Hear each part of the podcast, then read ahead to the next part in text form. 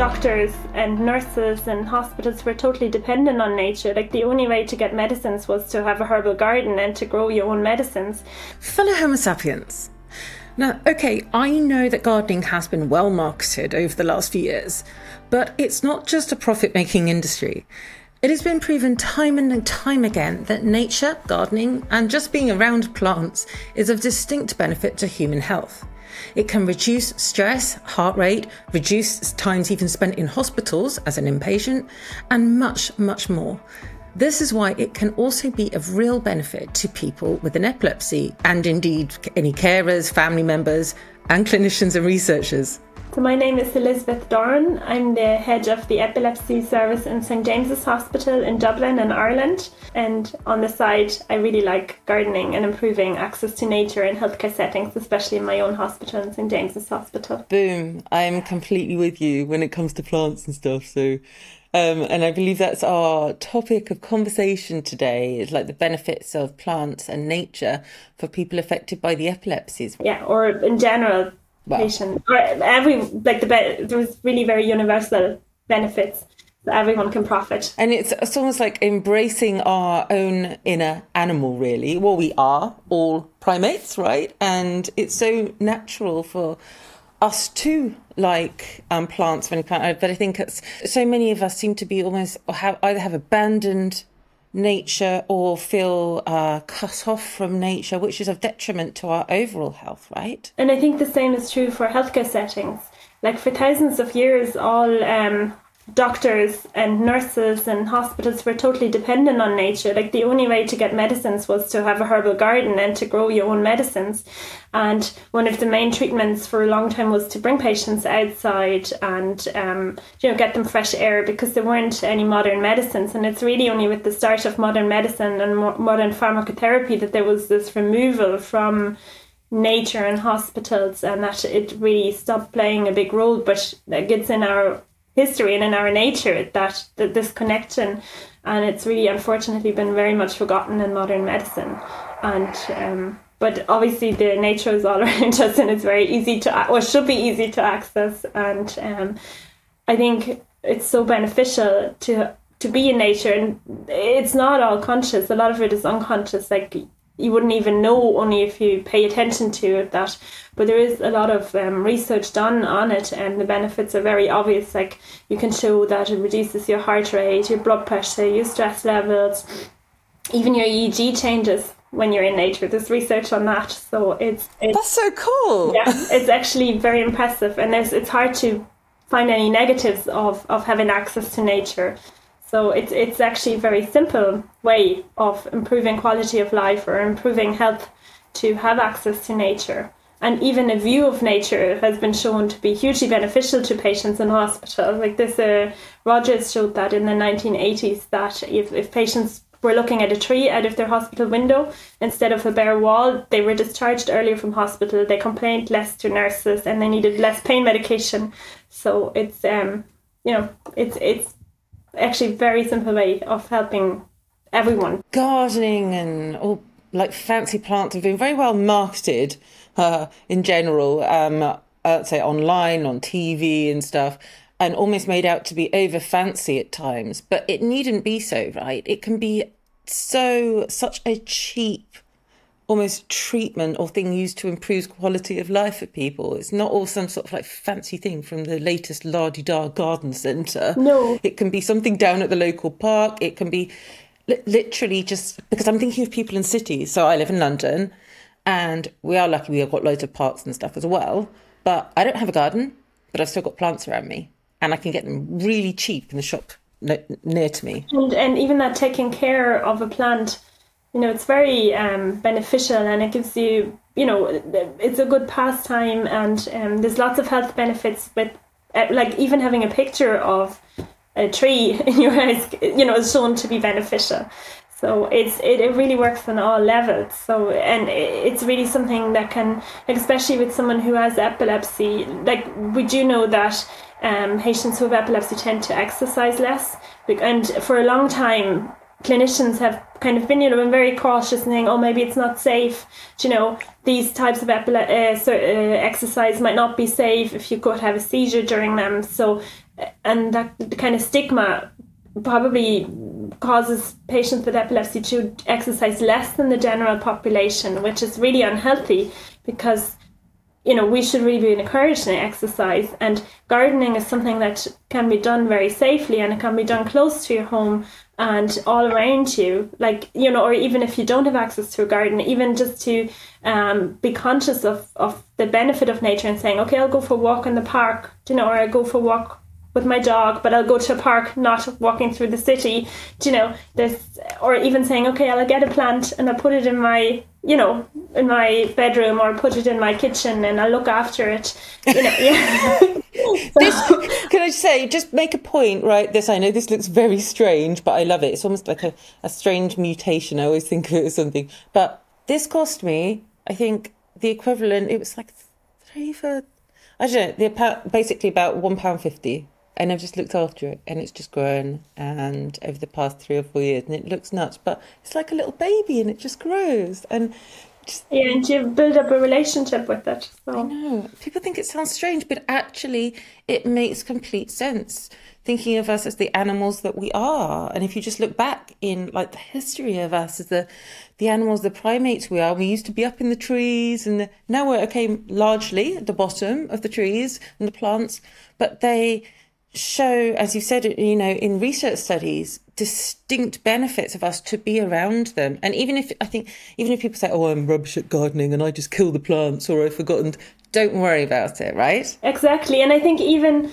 That, yeah, kind of changing your mindset towards that, and even saying there must be something that you can enjoy. Like, say, if you, even if you don't like gardening, maybe you know going for a walk in the park, or and there's actually also studies that show even if you don't enjoy being in a nature setting, you still get the benefit of the, the health benefits, even if you don't enjoy it. So it's worthwhile doing it. And you can just say, you know, I was planning to go to the gym, but I just can't bring myself to do it. But I'll go for a little walk in the park. Do you know, it's just a small thing, but it has a huge benefit. And really, anyone can do it. And even someone, say, someone who's disability or is in a wheelchair and they can't go out by themselves, you know, bringing them to a park or even opening the window and letting the fresh air in and hearing the bird song. Like this you know, there's so many small things that you can do to um, increase your access to nature, and it's really it has so many mental uh, mental health benefits and physical benefits that.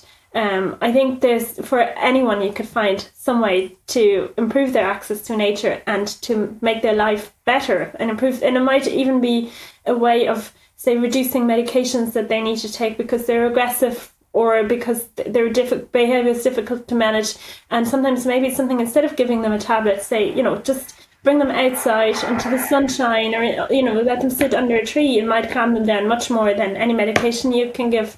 And I think we as healthcare professionals don't think about those options enough. It's always the easy thing to prescribe another medication and but we should really be thinking more about social prescribing and encouraging our patients to um, you know use these benefits that are there all around them and to you know enjoy nature and bring more nature into their lives more gardening. It benefits people with an epilepsy it's going to benefit people without an epilepsy and even the clinicians themselves who can actually have really really stressful yeah. lives as well. It benefits anybody no matter their uh, health status if you like. Yeah and i think that's really something why I think it's really important to promote improving access to nature around hospitals because it's not just it is for the patients and like say even when you have to wait for your appointment if you can walk through a park that makes a huge difference but if you're working in the hospital and you have a busy day and you can go out for your lunch break and have your you know lunch under a tree in the sunshine you're going to be a much happier worker and you're going to provide better care to your patients. And it's the same if you have to visit someone in a hospital. You can bring them out for a walk in the park. It gives you that little bit of normality that is really not there when you're in hospital because it's a very artificial environment. So um, it might be expensive when you put in the garden around the hospital. It might be more expensive than another garden because you have to worry about you know accessibility and safety. But once it's there, it really pays back so quickly. And there's even um, I think there's more and more evidence. And then on the other hand, you know, with the climate crisis, you know, it's really something increases biodiversity, it gives shade to the building, it improves air quality. Like it's really such a no-brainer. but um, you know, I feel very strongly about trying to promote more access to nature around hospitals and in healthcare settings. Yeah, and and also just going back to you said about um, it potentially being a type, almost like a type, a prescription for people. Yeah. Like that, like having nature rather than another drug to help, you know, or um, I mean, I, would be really interested to have my heart rate, for instance, as would a lot of people um, have their heart rate sort of measured whilst they're around nature. Um, compared to when they're not. I imagine there have been studies done actually on that, haven't there? And people's heart rate, like literally lowering. It drops. Yeah. yeah, and their blood pressure drops, their stress levels drop. Um, it's, uh, and I think there's one study where they did um, functional MRI um, study before and after walk in a park compared to walking on a street for an hour, and they could really show uh, marked differences in uh, terms of like the amygdala who um, regulates anxiety and fear in the brain that that was way less um, active after the walk in the park. So i mean there's so much evidence. It's, and it's actually really it was there before all modern medicine. Like you know it's it's actually such an it's just we've kind of forgotten about it with all our but you know we're coming to so many i think we're increasingly coming to um, boundaries, even with modern medicine. Like, say, for example, antibiotics. You know, we've developed so many antibiotics. We think we can, you know, treat all infectious diseases. Now it turns out there's so many resistances to modern antibiotics. Or, you know, we've all these amazing new therapies, but they're hugely expensive, and you know, many people in the world won't be able to afford them. And you know, the the focus is always on that and trying to you know, design more and develop more. And we've kind of forgotten about the simple old things that are out there and they're deep within us, like you said. You know that we've actually come from nature and for, you know, our brains are still wired. You know, to, evolution doesn't happen that quickly. So I think that's even though in our modern world, nature might not be as prominent as it used to be even 100 years ago or even 50 years ago um, you know our brains still crave it and our bodies still crave it. And to listen to that and to spend more time in nature i think it's it's really something where you can for and not just for people with epilepsy for anyone even healthy people you know or people with other chronic conditions or you know it's it's just such a like there's so many studies that show even for children who go to school if they can see a tree outside the window they they do better in school. Like, you know, that just sounds so crazy but the fact that is that that's true. And uh, like that's all I remember from my school is that lovely magnolia tree I was looking out at it in seventh grade. like my life memories from Not the other stuff, you know, but the lovely tree outside. Is there any particular papers you would recommend for anybody to look at um, to back up our claims that nature is so wonderful to be around? Yes, so I think for um, kind of a professional view and all the overview of all over all the research, of um, the health benefits of gardening and nature. Um, Richard Thompson, who's past president of um, the RCP um, in the UK, has written a very nice review article called Gardening for Health A Regular Dose of Gardening, which I think kind of covers everything and is very uh, promoting very much to suggest gardening to all your patients and to your hospitals. So I think that's a nice one. And then for maybe more for non-professionals, there is a very nice book called The Healing Garden: A Practical Guide for Physical and Emotional Well-being by Sue Minters, who's the head gardener of the Eden Project. That's a kind of nice if you want to start thinking about you know, gardening and, and the healing effects of nature. Thank you to Elisabeth for sharing with us as a professional the cool ways in which nature can improve the health of people with and without an epilepsy, how accessible it is, how cheap it can be, and indeed how it can be a great first choice for some people when it comes to improving quality of life. If you'd like to connect, you can find me on Twitter, LinkedIn, Facebook, or Instagram. And I'd love to hear from you if you have any thoughts about today's show. Please subscribe to Epilepsy Sparks Insights on your podcast app so that you will never miss the weekly episode. I'm Torie Robinson. Thanks for listening.